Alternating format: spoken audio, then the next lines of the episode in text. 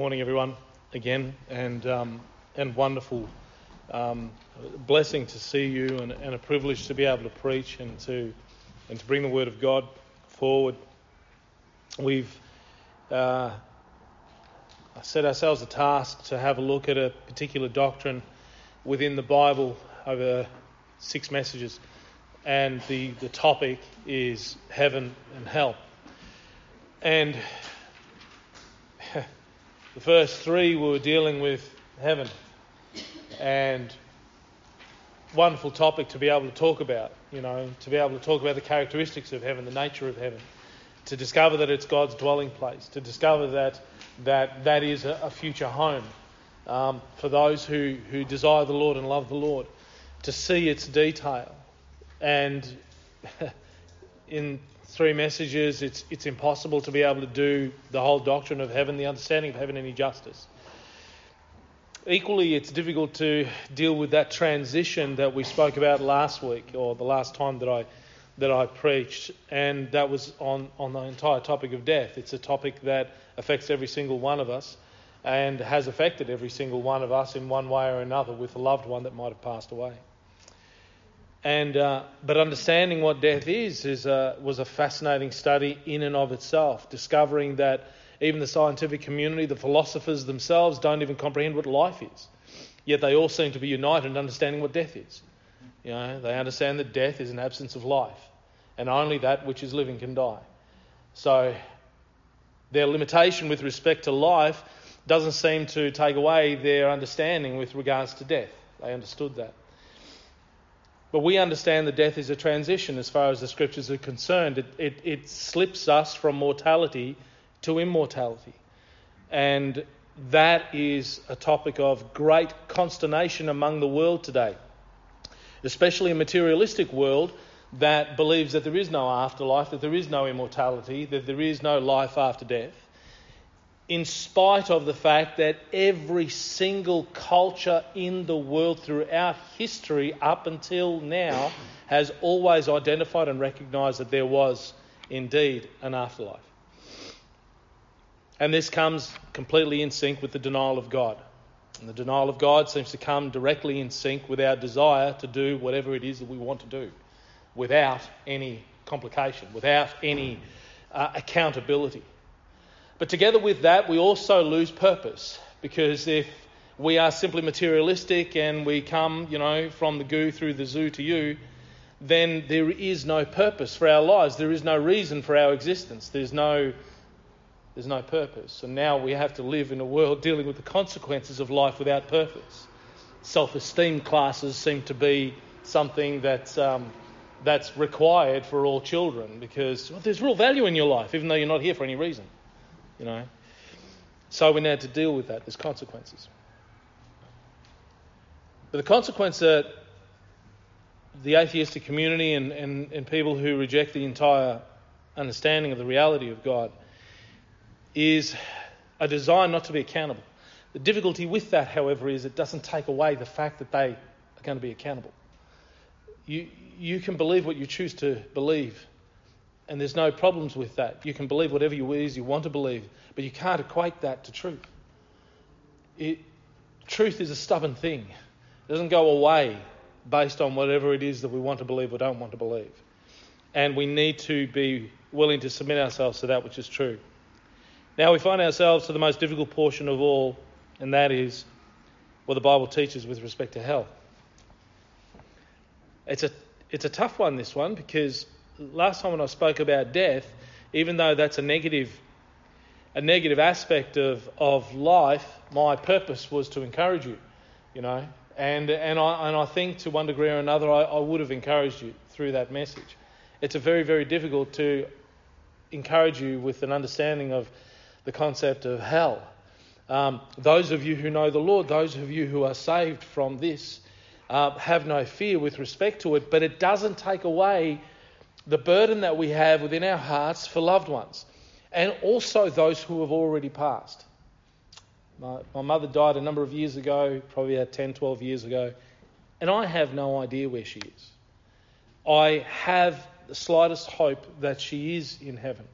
but it's only a slight hope, and it was based on the testimony that she told me when, with regards to when she was 16 years of age. But she lived her life in denial of, of God most of the time. She indulged the New Age and she was heavily involved in the New Age. She was involved in necromancy and all that sort of thing as well. So, but as a result of that, I'd also seen trouble in her life. Almost like God chastising her throughout her days until finally her days came to an end. And I, I pleaded with her and I begged her to believe the gospel. And I don't know whether she did or not. I don't know whether it was something that she did when she was young. Um, so this affects all of us, guys. This affects all of us. But we can't step away from the fact of it. It's if there is, if you're walking along a path and there is a tremendous pit in front of you and it's covered over by a light covering, you want to know that it's there. You don't want to ignorantly walk over it and find yourself cast into it. So it's either there or it's not there, and it has no bearing on whether we want to believe it's there or not. Does that make sense?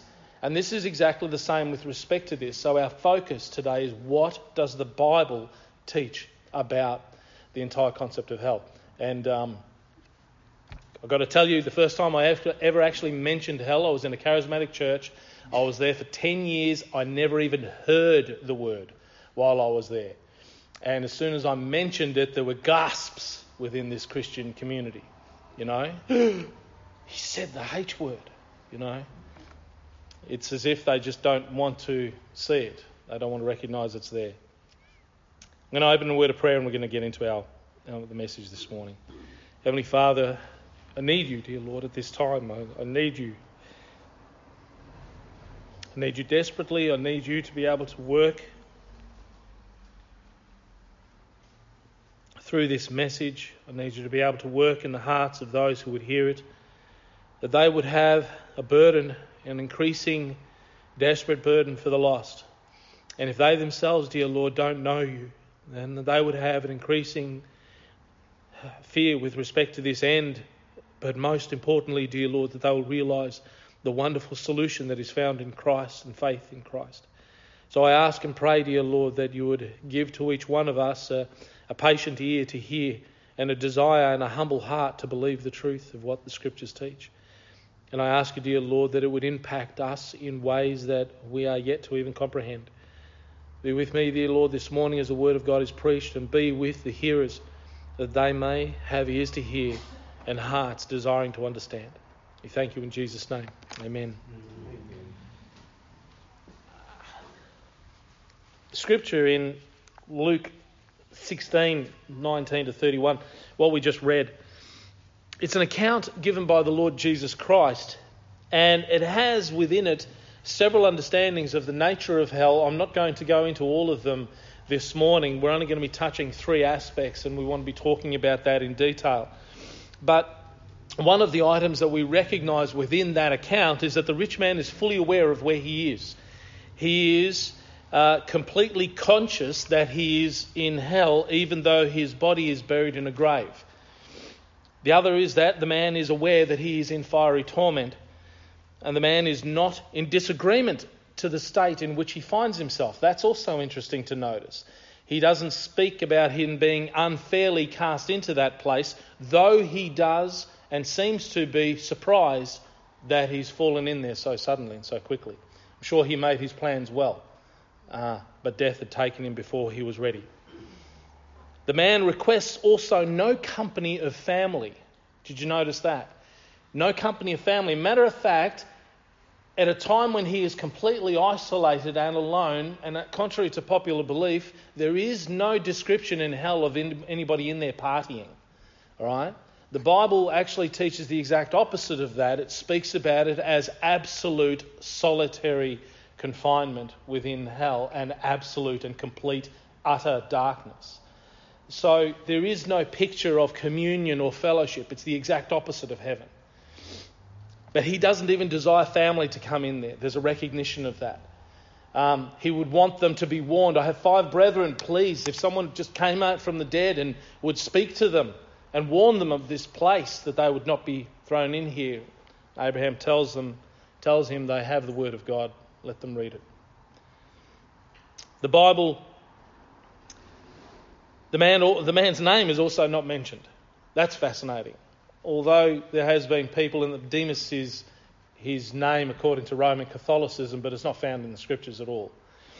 Um, the man is not named, and that is interesting in itself because it perfectly identifies the scriptural teaching that the names of the wicked shall rot in Proverbs 10:7. It also identifies that all that was here shall not be remembered nor come to mind in the future kingdom, Isaiah 65:17. The people in hell will be forgotten. They will be forgotten. There, there's a lot more and many more identity, identities within here. There are only three that I want to be bringing out. Three pictures of hell that also seem to reference five characteristics of other doctrines the doctrine of, of God, the doctrine of sin, that of the atonement, salvation, and of heaven.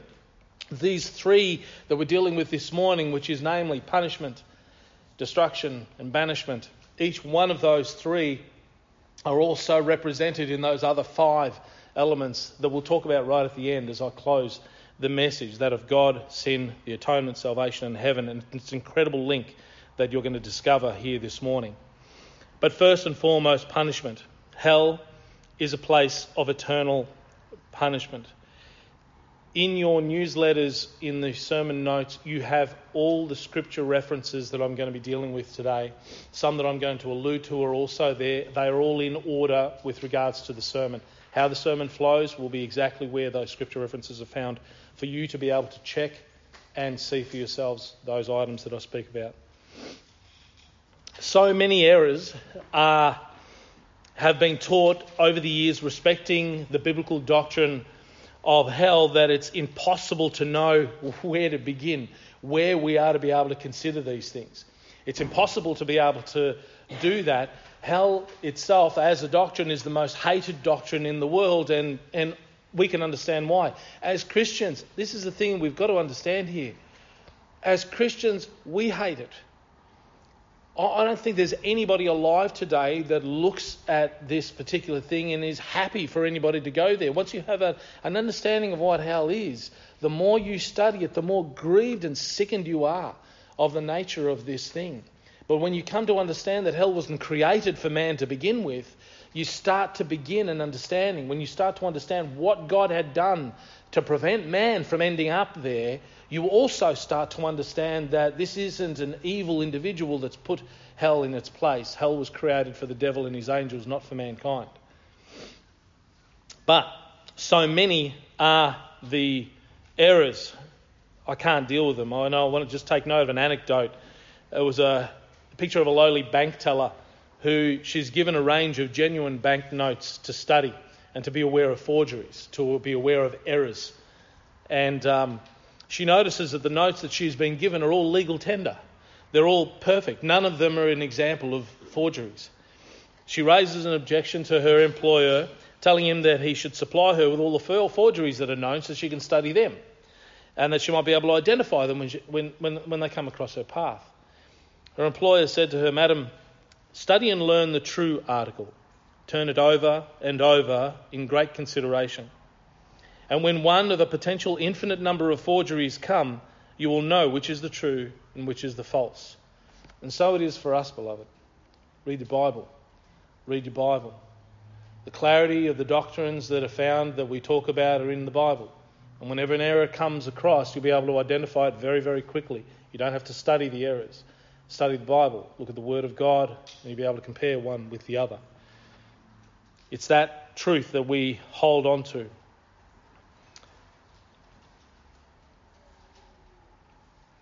Jesus warned more about hell than any other individual in the Bible.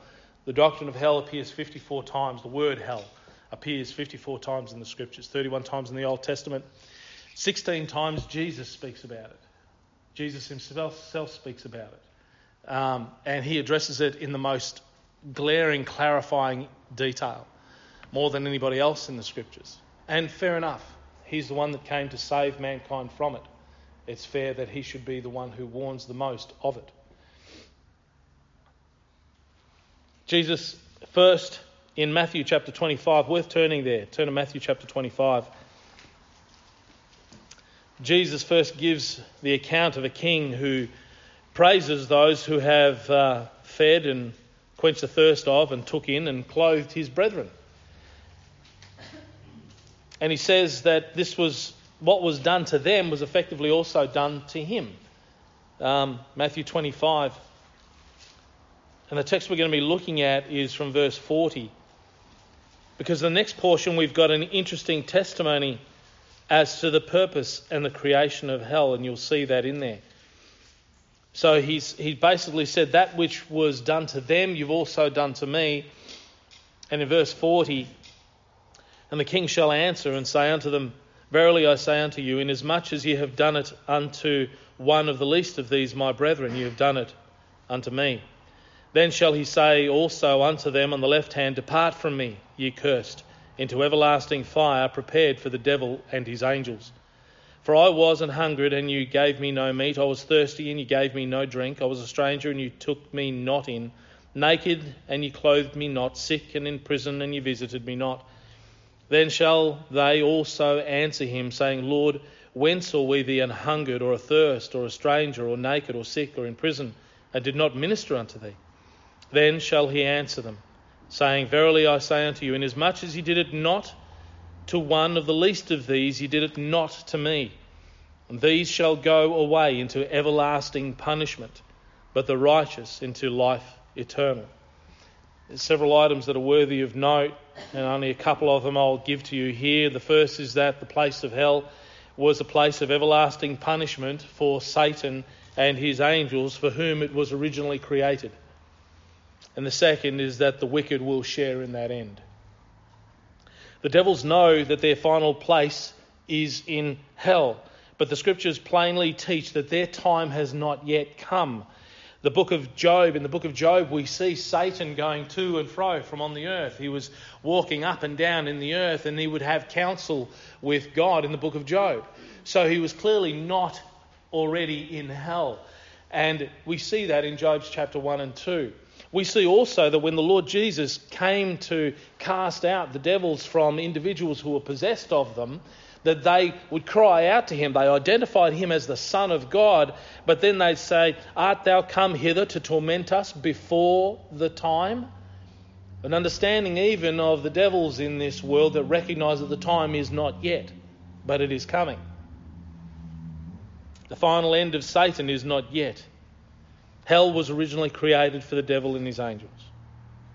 They, being already, now this is a really important point, and I want you to consider this.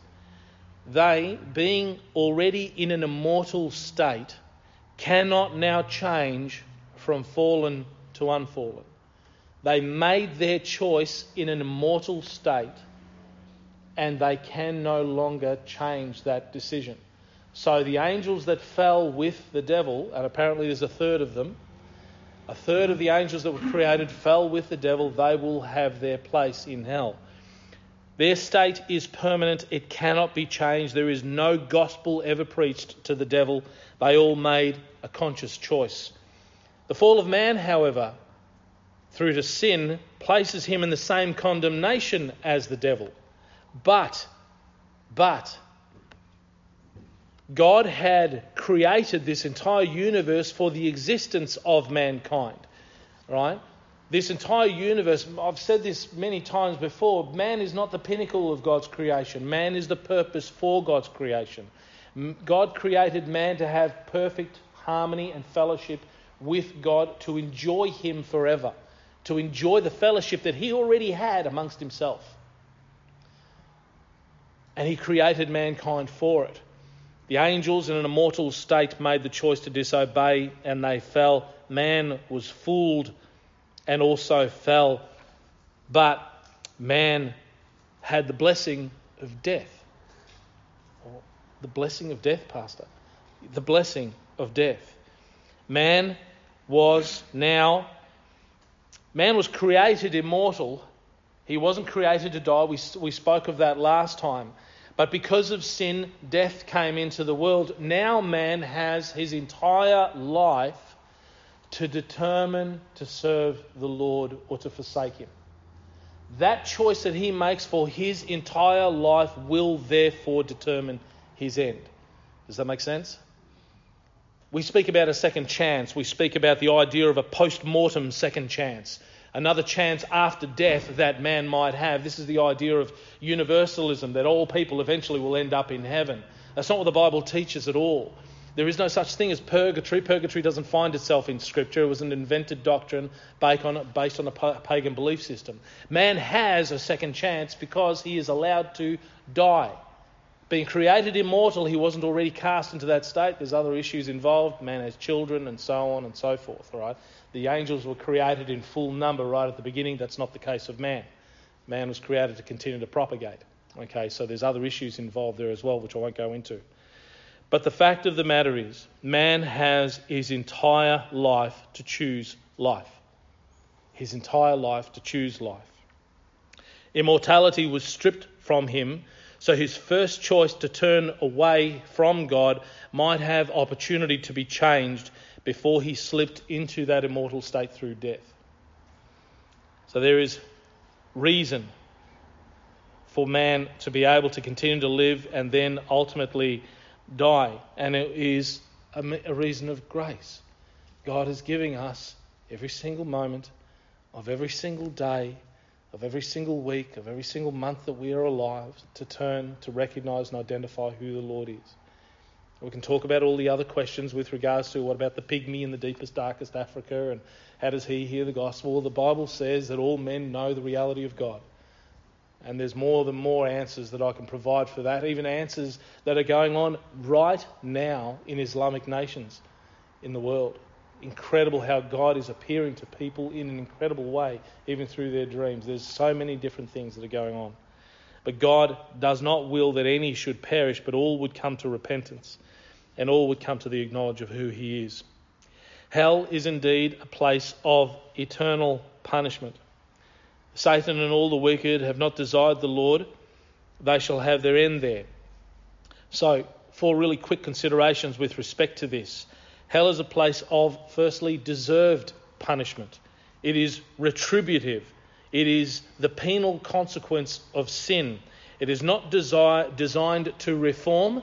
It is not designed in any way to change an individual. It is a penalty that was due. It was the wages, the Bible says, due for their sin. And all these shall go away into everlasting punishment, but the righteous into life eternal. Matthew 25:46.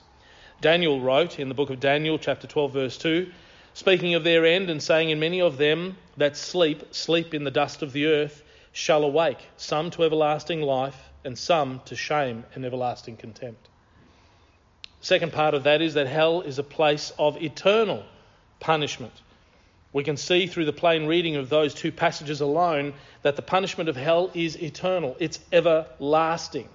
This we're going to be revisiting as we go on because the theme continues in its consistency through the scriptures. But there is no hope in hell. There is no end, even though it seems to remain time bound. Well, that's an interesting consideration in itself. If every grain of sand in an hourglass was itself an hourglass, you would still have hope of coming to the end of it. If all the grains of sand and all the beaches of the world were an hourglass filled with sand, you would yet have hope of an end. But not so in hell. Hell is an eternal punishment. Thirdly, hell is a place of conscious punishment. We can see that in the account of the rich man, that he was perfectly aware of his torment. His temporal desire to cool a parched tongue was his conscious desire. If it were ever to be considered a place of unconscious torment, it could never be considered a place to fear. But Jesus said, But I will forewarn you whom ye shall fear. Fear him which after he hath killed hath power to cast into hell. Yea, I say unto you, fear him. This is Jesus speaking. There's no need to fear a torment to which one is unconscious of suffering. Hell is a place of conscious punishment. And lastly, for this point, hell is a place of suffering. Those in hell suffer intense and excruciating pain emotional, spiritual, physical. So great is the pain that Jesus referred to it as a place of weeping and gnashing of teeth in Matthew 8, 12, 22, 13, 24, 51, 25, 30, Luke chapter 13, verse 28. Worst of all, the sufferings never end, and there is no relief. You cannot voluntarily exit hell as you do life. Writing of those who worship the beast in Revelation 14:11, the apostle writes, "And the smoke of their torment ascendeth up for ever and ever, and they have no rest day nor night, who worship the beast and his image, and whosoever receiveth the mark of his name." This is speaking about a time yet future, speaking of the mark of the beast that we've known about and talked about, and this is an inevitable end for all those who have received him. It's interesting, though, that there's a reference to day and night identified in hell, even though hell is a place of utter darkness. That's not inconsistent with Scripture. We see this in the beginning when the creation happened. We see that evening and morning was in the first day. The sun was not created until I think it was day three. Yeah, about day three. So there was no light then. All light was the Lord. The Lord is the one in light. There's an intensity of suffering. The sorrow, the remorse seems to be in line with the wickedness of the life lived. It's a just recompense of their evil in the eyes of God. Turn your Bibles to 2 Thessalonians chapter 1. 2 Thessalonians chapter 1. One of the epistles of Paul. Go past the gospel accounts, the book of Romans, Corinthians books, and you'll find Thessalonians there. Looking at the second book, first chapter of the second book.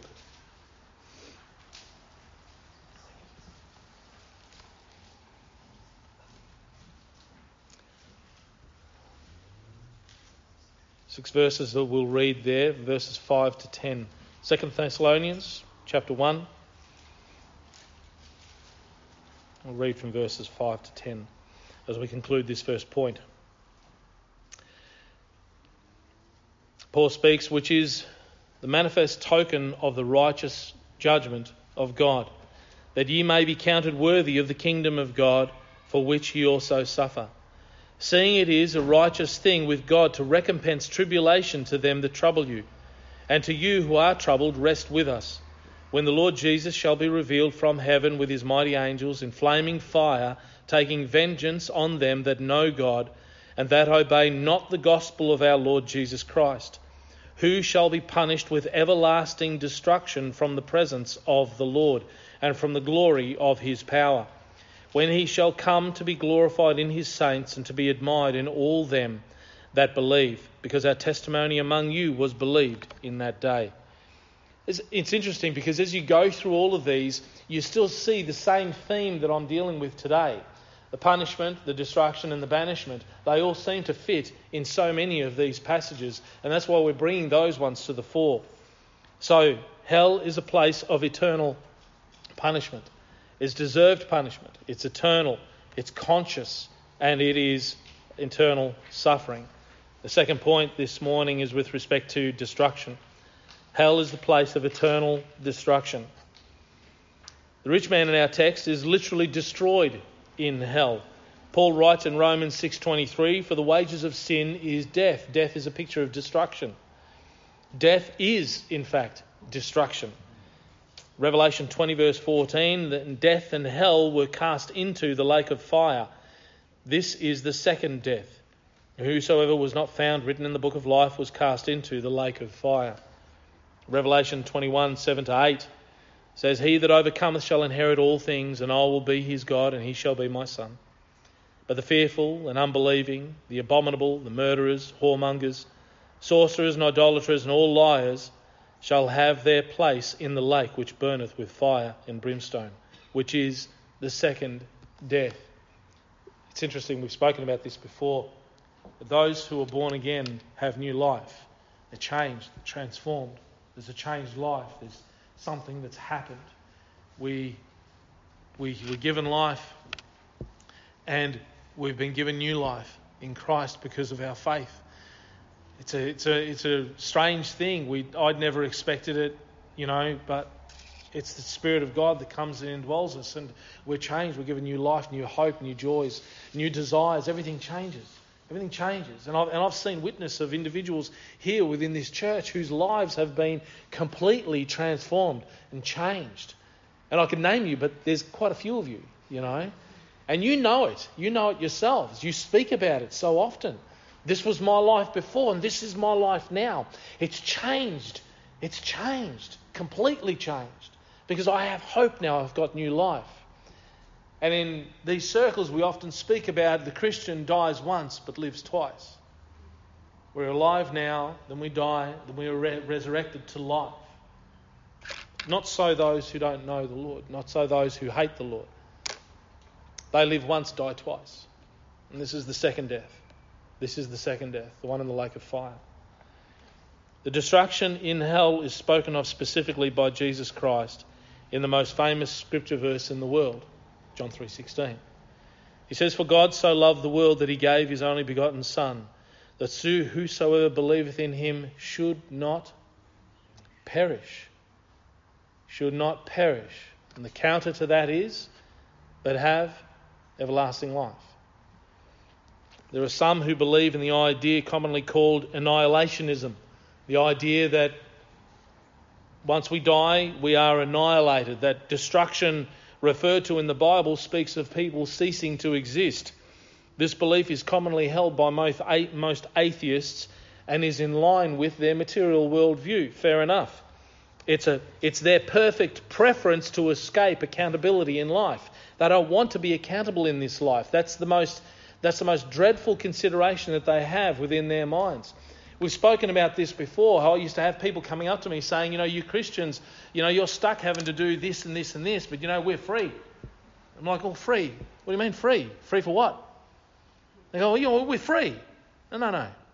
I, we're all free. We're all free to do good. All of us are free to do good. What are you talking about? Oh, no, they want the freedom to do evil. They want the freedom to do evil, not good. That's what they refer to as free. The Bible refers to them as servants of sin, and they do not want to have accountability in this life. They despise the idea of being held to account for a godless life, and they've got motives for the world to have no meaning, no purpose, no God. Aldous Huxley, the famous atheist philosopher, wrote this I had motives for not wanting the world to have meaning, consequently, assumed that it had none and was able without any difficulty to find satisfying reasons for this assumption. For myself, as no doubt for most of my contemporaries, the philosophy of meaninglessness was essentially an instrument of liberation. When you go on and you read the account in that chapter, he's speaking about sexual liberation. That he can do whatever he wants sexually. That's what he's referring to.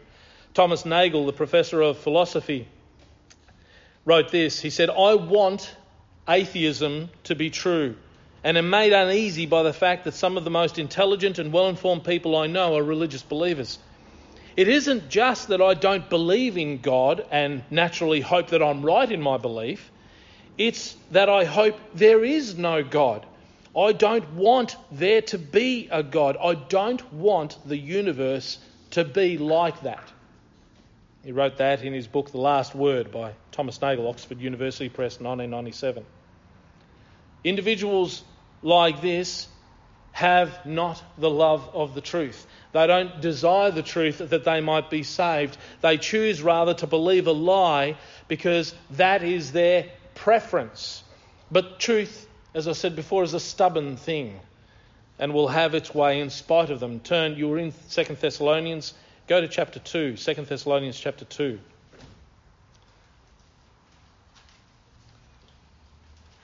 Paul wrote here of the return of Christ and how he will destroy Satan with the brightness of his coming. In 2 Thessalonians chapter 2 verses 9 and 10 he writes this even him whose coming is after the working of Satan with all power and, and signs and lying wonders with all deceivableness of unrighteousness in them that perish, because they receive not the love of the truth, that they might be saved. Beloved, it doesn't, believing that the pit doesn't exist doesn't take away that it's still there. If you walk across it, you are going to fall therein. You know, we're putting signs around the pit, put barricades around the pit. You know, no, no, no, I still don't believe that there's a pit there. I still don't believe that there's a problem there. I still want to walk over it. But it's not going to bear you up. You're not going to be held up. You know, gravity itself is going to pull you down. Your own weight is going to precipitate your fall. Do you understand? You're going to fall into the pit. No, I don't believe it's there. I don't believe it's there. Rather than actually searching and having a desire to know the truth, we want to put our fingers in our ears and cover our eyes and say, No, no, no, no, no. I want to continue to believe what I want to believe. And that was me. That was me. It was where I was at. You know, I was in my 20s and I was having a whale of a time, you know. And I was in I was a teenager, 17 years of age when I first heard the gospel, and then I lived a debauched life from that point up until I finally got saved by the age of 29. You know, I did not but then I wanted to, then I realized what's the point? What's the point? What's the point of just wanting to believe whatever I want to believe? That doesn't make any sense. No, I've got to, I need to discover what the truth is. I need to know what the truth is. I mean, if I'm in trouble, then I need to know that I'm in trouble. And if I'm okay, I'd like to know that I'm okay. But I don't just want to believe that I'm okay when I know what my life has been like. I know what I've done. I've known my debauchery of sin. I've recognized the womanizing and the drugs and all that sort of stuff. I knew that none of that was good, you know.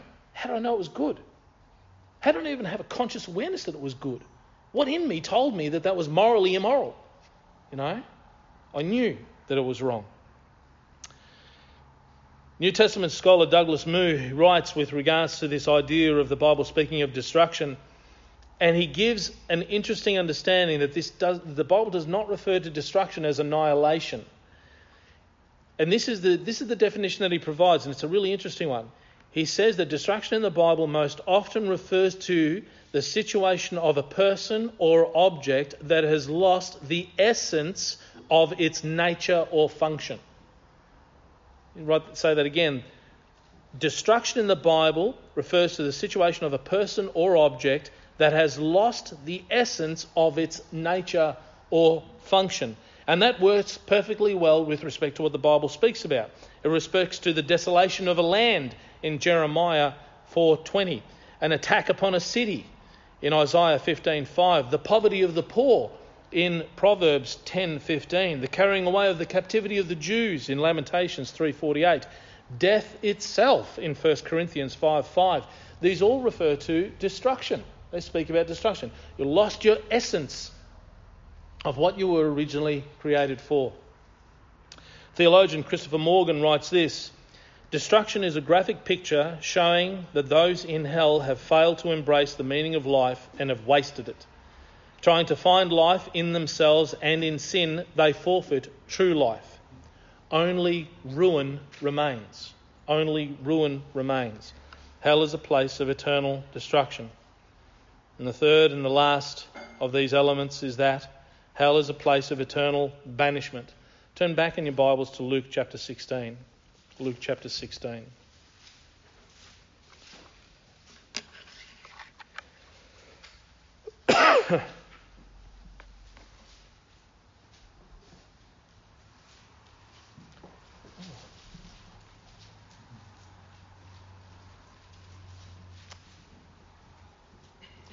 Luke chapter 16, verses 24 to 25.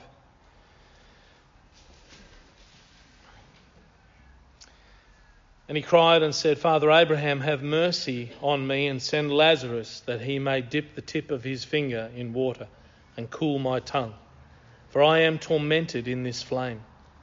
But Abraham said, Son, remember that thou in thy lifetime receivest thy good things, and likewise Lazarus evil things. Now he is comforted, and thou art tormented. Abraham speaks here of the everlasting now. The everlasting now. This is the permanent place of both men, one comforted, and with a place where God dwells, and the other banished from his presence forever.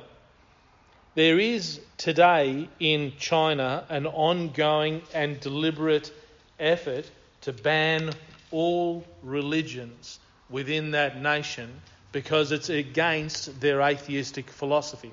They have a Marxist philosophy And according to Karl Marx, theism in whatever frame, um, religion in whatever frame, he referred to as the opiate of the people. And didn't believe that that was right in a Marxist civilization, and China is exactly that. So China wants them separated from society. They want all religious believers essentially banished from the atheistic worldview that China is trying to build. Interestingly, we're seeing laws at the moment being passed in the United States and consequently around the world that is aimed to prevent any Christian, any individual that's persuaded by Christianity, anybody that has especially a, a faith in God or in the Bible, they're working at trying to prevent them from entering into government. They want them separated from government. They essentially want Christianity banished from anything that would govern the nation. Exact opposite of how it started, incidentally. Exact opposite of what caused their blessing to this day. We're having a look at nations around the world that are atheistic in their view or follow a false God, and we see that they don't have, it's not a coincidence that they don't have the blessings that we've enjoyed under the original government that we had, which was one on faith. Funnily enough, though, as we consider all of these things, it doesn't take long to become a Christian before you find yourself even separated from people that were once friends. I see a lot of people nodding. You realise that. You see that. There is a desire not on our part to not spend time with people who don't know the Lord. It seems to be their natural tendency to want to draw away from you. There's, there's something about you that reminds them of the God that they despise or the God that they do not want to believe in.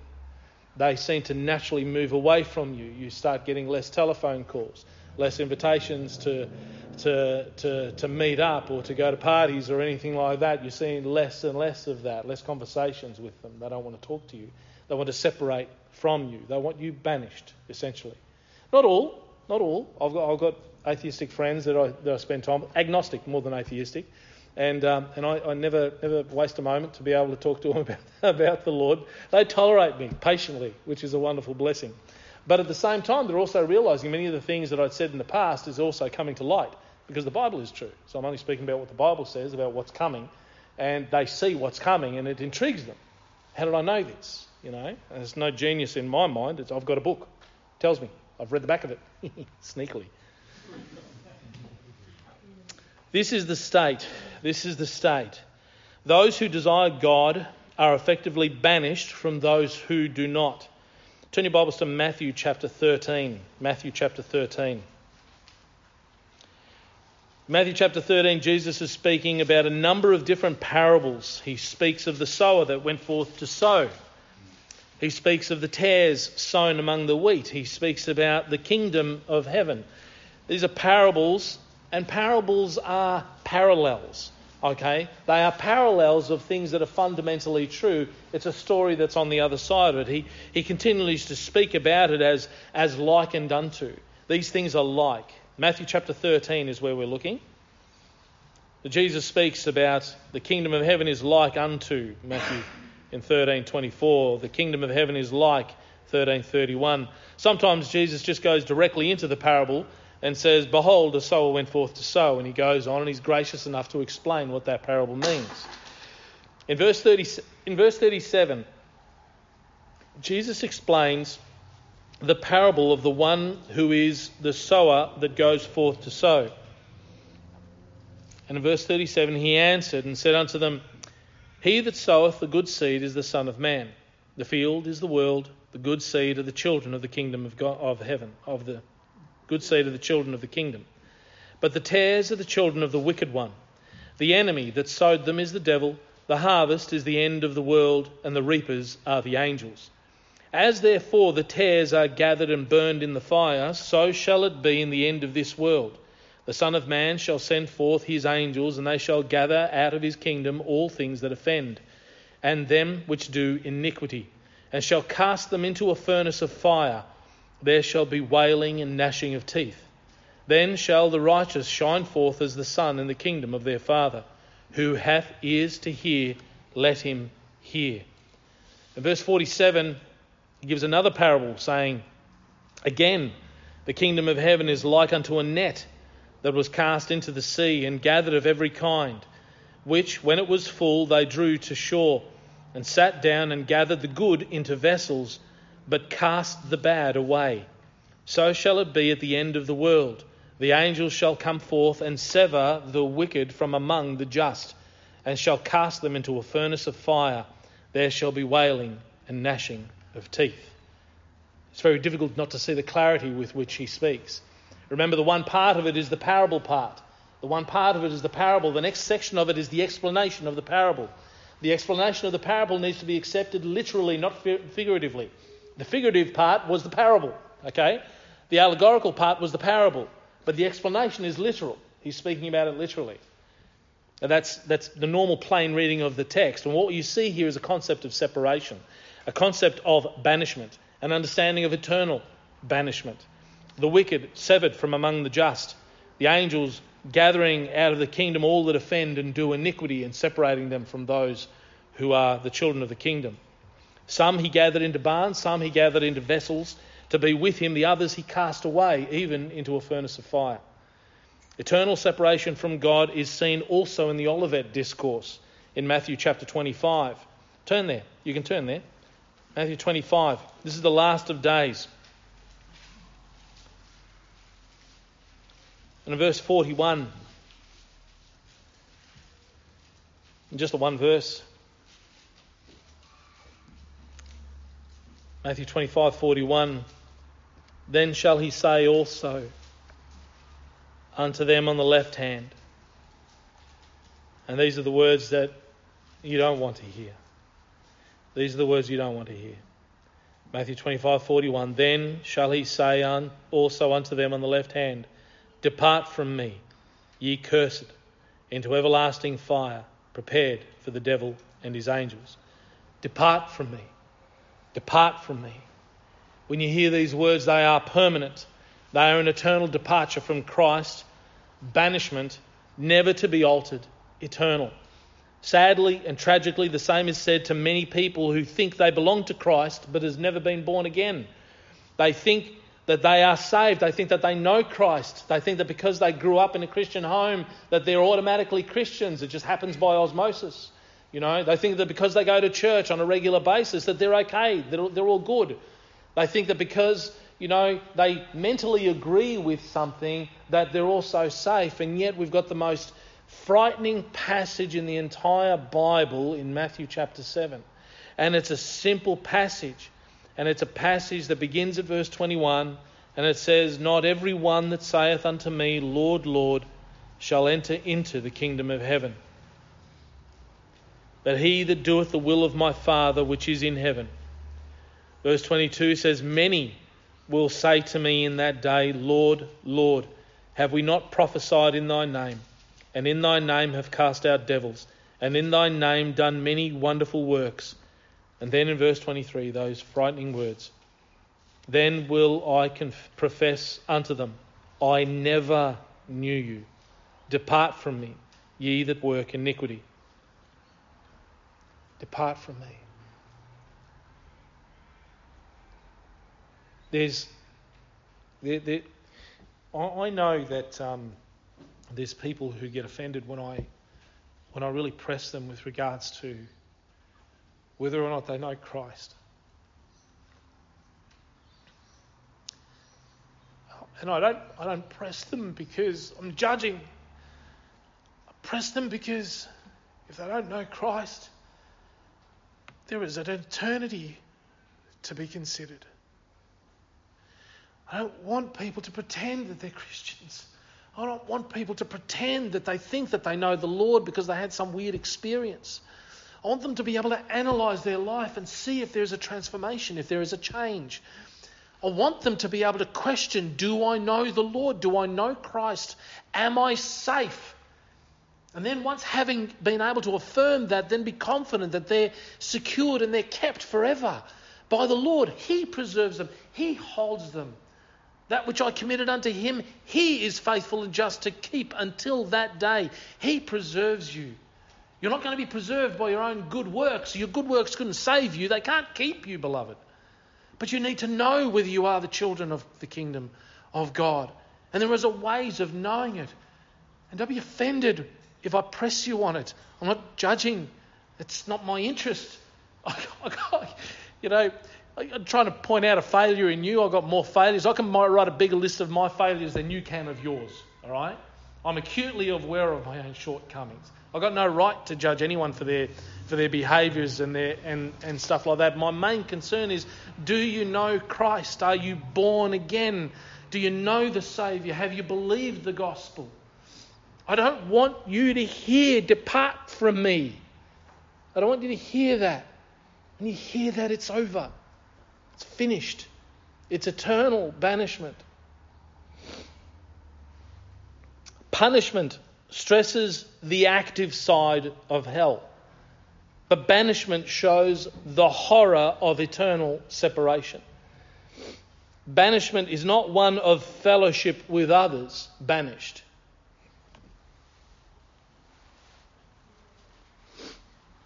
Want you to be aware of that. Banishment is not fellowship with others that are banished. You are banished from all fellowship, all and any. You are solitary and alone. Never does the Bible present fellowship in hell, but solitude and darkness, even outer darkness. Whereas heaven is identified by the light of Christ, hell is highlighted by its absence of light.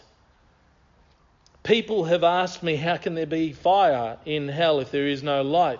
Does not fire illuminate hell? The simple answer is no. No, it does not. The fires of hell cannot be equated with the fires on earth. Remember, hell was created for the devil and his angels, not for mankind. Angels can walk over the fires of earth and not have one thing singed. The fires of hell are one that burn to the very soul. It burns the spirit and it is unquenchable. It continues and it is ongoing and it never ends. Jesus referred to it three times, saying the, speaking about those torment in hell, and the devils in hell will burn unto the souls, where their worm dieth not, and the fire is not quenched. Mark 9:44, Mark 9:46, Mark 9:48. They will have a body fit to purpose, and the fitness of the purpose is to endure the fires of hell for all eternity. Hell is perfect eternal solitude and perfect absence of light. In the Bible, hell is everything that heaven is not. The glory of heaven stands in diametrical contrast to hell. Even time, even time. I'm going to stand aside of the pulpit. Imagine me standing aside here when I, when I speak about this because I can't prove it. But I find it interesting that the consideration of all those who know the Lord, that dwell with Him where He dwells, He is the one who inhabits eternity. The references that we have to heaven give no indication of time. The Bible speaks eternity is outside of time. You understand that time is a created element, it's part of this creation, it's part of this universe. All right? When scientists speak about, about this universe, they speak about a, a time bound universe. They speak about the elements as material, space, and time. Okay, time is a created element. You can change time. Time can be altered in different ways depending on the speed that you that you that you travel. When you travel in different parts of the world, time seems to travel. You know, you can celebrate your birthday twice if you're on a plane fast enough. You know, so time changes. Time is altered. eternity is the habitation of God. We can't even conceive of, of a place without any time. The references that we have to heaven indicate no time, but not so in hell. Not so in hell. In hell, there is both day and night there. Day and night. There is evening and there is morning there. There is time indicated when Satan is cast into the lake of fire after a thousand years in Revelation chapter 20, verse 10, where the beast and the false prophet are. They were cast at the end of the tribulation into that lake of fire. A thousand years later, Satan is cast into there, and they are still there. I can't confirm it, beloved, but it seems evident that hell is time bound while heaven is in eternity. Again, complete distinction from heaven. Let me close. We've dealt with three fundamental elements in the place of hell. And it's certainly presented in the Bible as a place and not a frame of mind or a state of heart or anything like that. Hell is literal, it's geographical, it's physical. It's set in contrast to heaven.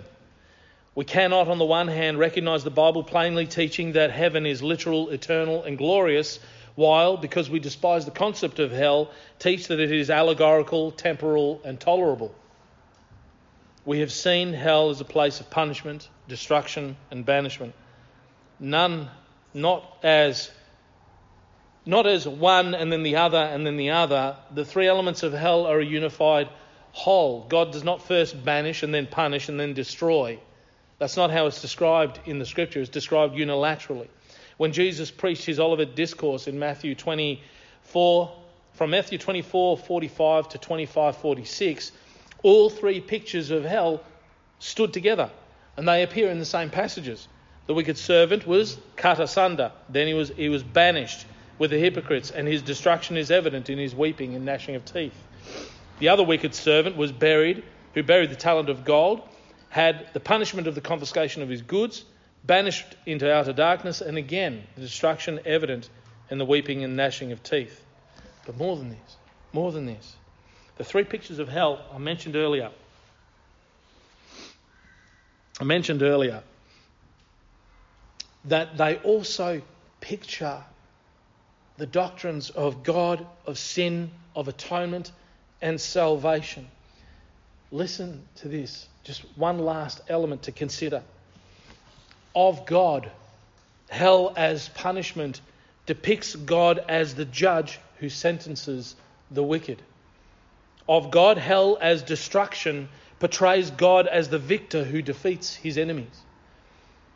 Of God, hell as banishment sees God as the king who allows only his citizens into his kingdom. Speaking of sin, hell's punishment recognizes sin as a crime. Hell's destruction sees sin as spiritual death. Hell's banishment sees sin and, the, and its alienation from God. With regards to the atonement, hell's punishment sees Christ on the cross taking the cup of God's wrath. Hell's destruction sees the death of Christ as an offering for sin. Hell's banishment sees Christ separated from God in that famous cry, My God, my God, why hast thou forsaken me? In salvation, we also see it. Hell's punishment awaits those not justified by faith. Hell's destruction awaits those who will not receive new life, new life in Christ. Hell's banishment awaits those who have not desired fellowship with Christ. Are you seeing these links? In each one of these doctrines, we're seeing the highlight, highlighted aspects of hell represented within them. And the last one, with respect to how it corresponds with heaven. Hell as punishment stands opposed to heaven's reward. Hell as everlasting destruction counterpoints heaven's eternal life. Hell as banishment stands in complete contrast to the glorious communion of the saints in fellowship with God and the holy angels. It's completely opposite. Do you see it? This is the picture of hell. This is how the Bible portrays it. You have a choice to accept or to not to deny the truth of it. But all the efforts to deny hell by, by many in the world refuses the salvation of their own souls. They do it against their own souls. Jesus died to save man from the penalty of sin. All who believe in their heart that Jesus died for their sin that God rose him from the dead can have newness of life. They are justified by his blood and they have for the forgiveness of sin. All sin. All sin. Past, present, future. All sin is cast as far as the east is from the west. King David wrote, Blessed is he whose transgression is forgiven, whose sin is covered. It's also written, Blessed is the man to whom the Lord will not impute sin. Hell cannot be ignored, but it can be avoided. Not only avoided, taken away from our thoughts, taken away from, we have hope. Jesus died for you, you know, He died for you individually. He, he died for you independently of anybody else. Put your name there. Whatever you, what, put your name there. If you were the only person in the world, Jesus would have put Himself on that cross to save you from the penalty of hell that was not created for you. It wasn't created for you, beloved. It was created for the devil and his angels. But man is fallen, and we know that by our own natures. And we need a Saviour. We can't save ourselves. We can't save ourselves. And there is a humility of heart that once you recognize this, once you see the truth of this, and you bend your knee before a holy God, and all you say is, Thank you for the salvation, for what you have done for me, you have a new life. You have a new life. Jesus didn't die to make bad men good. He died to give dead men life.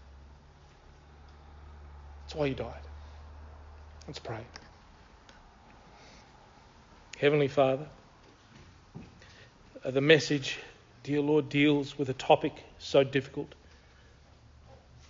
and so frightening, and yet we know, dear Lord, that you and you alone have keys of heaven and eternal life.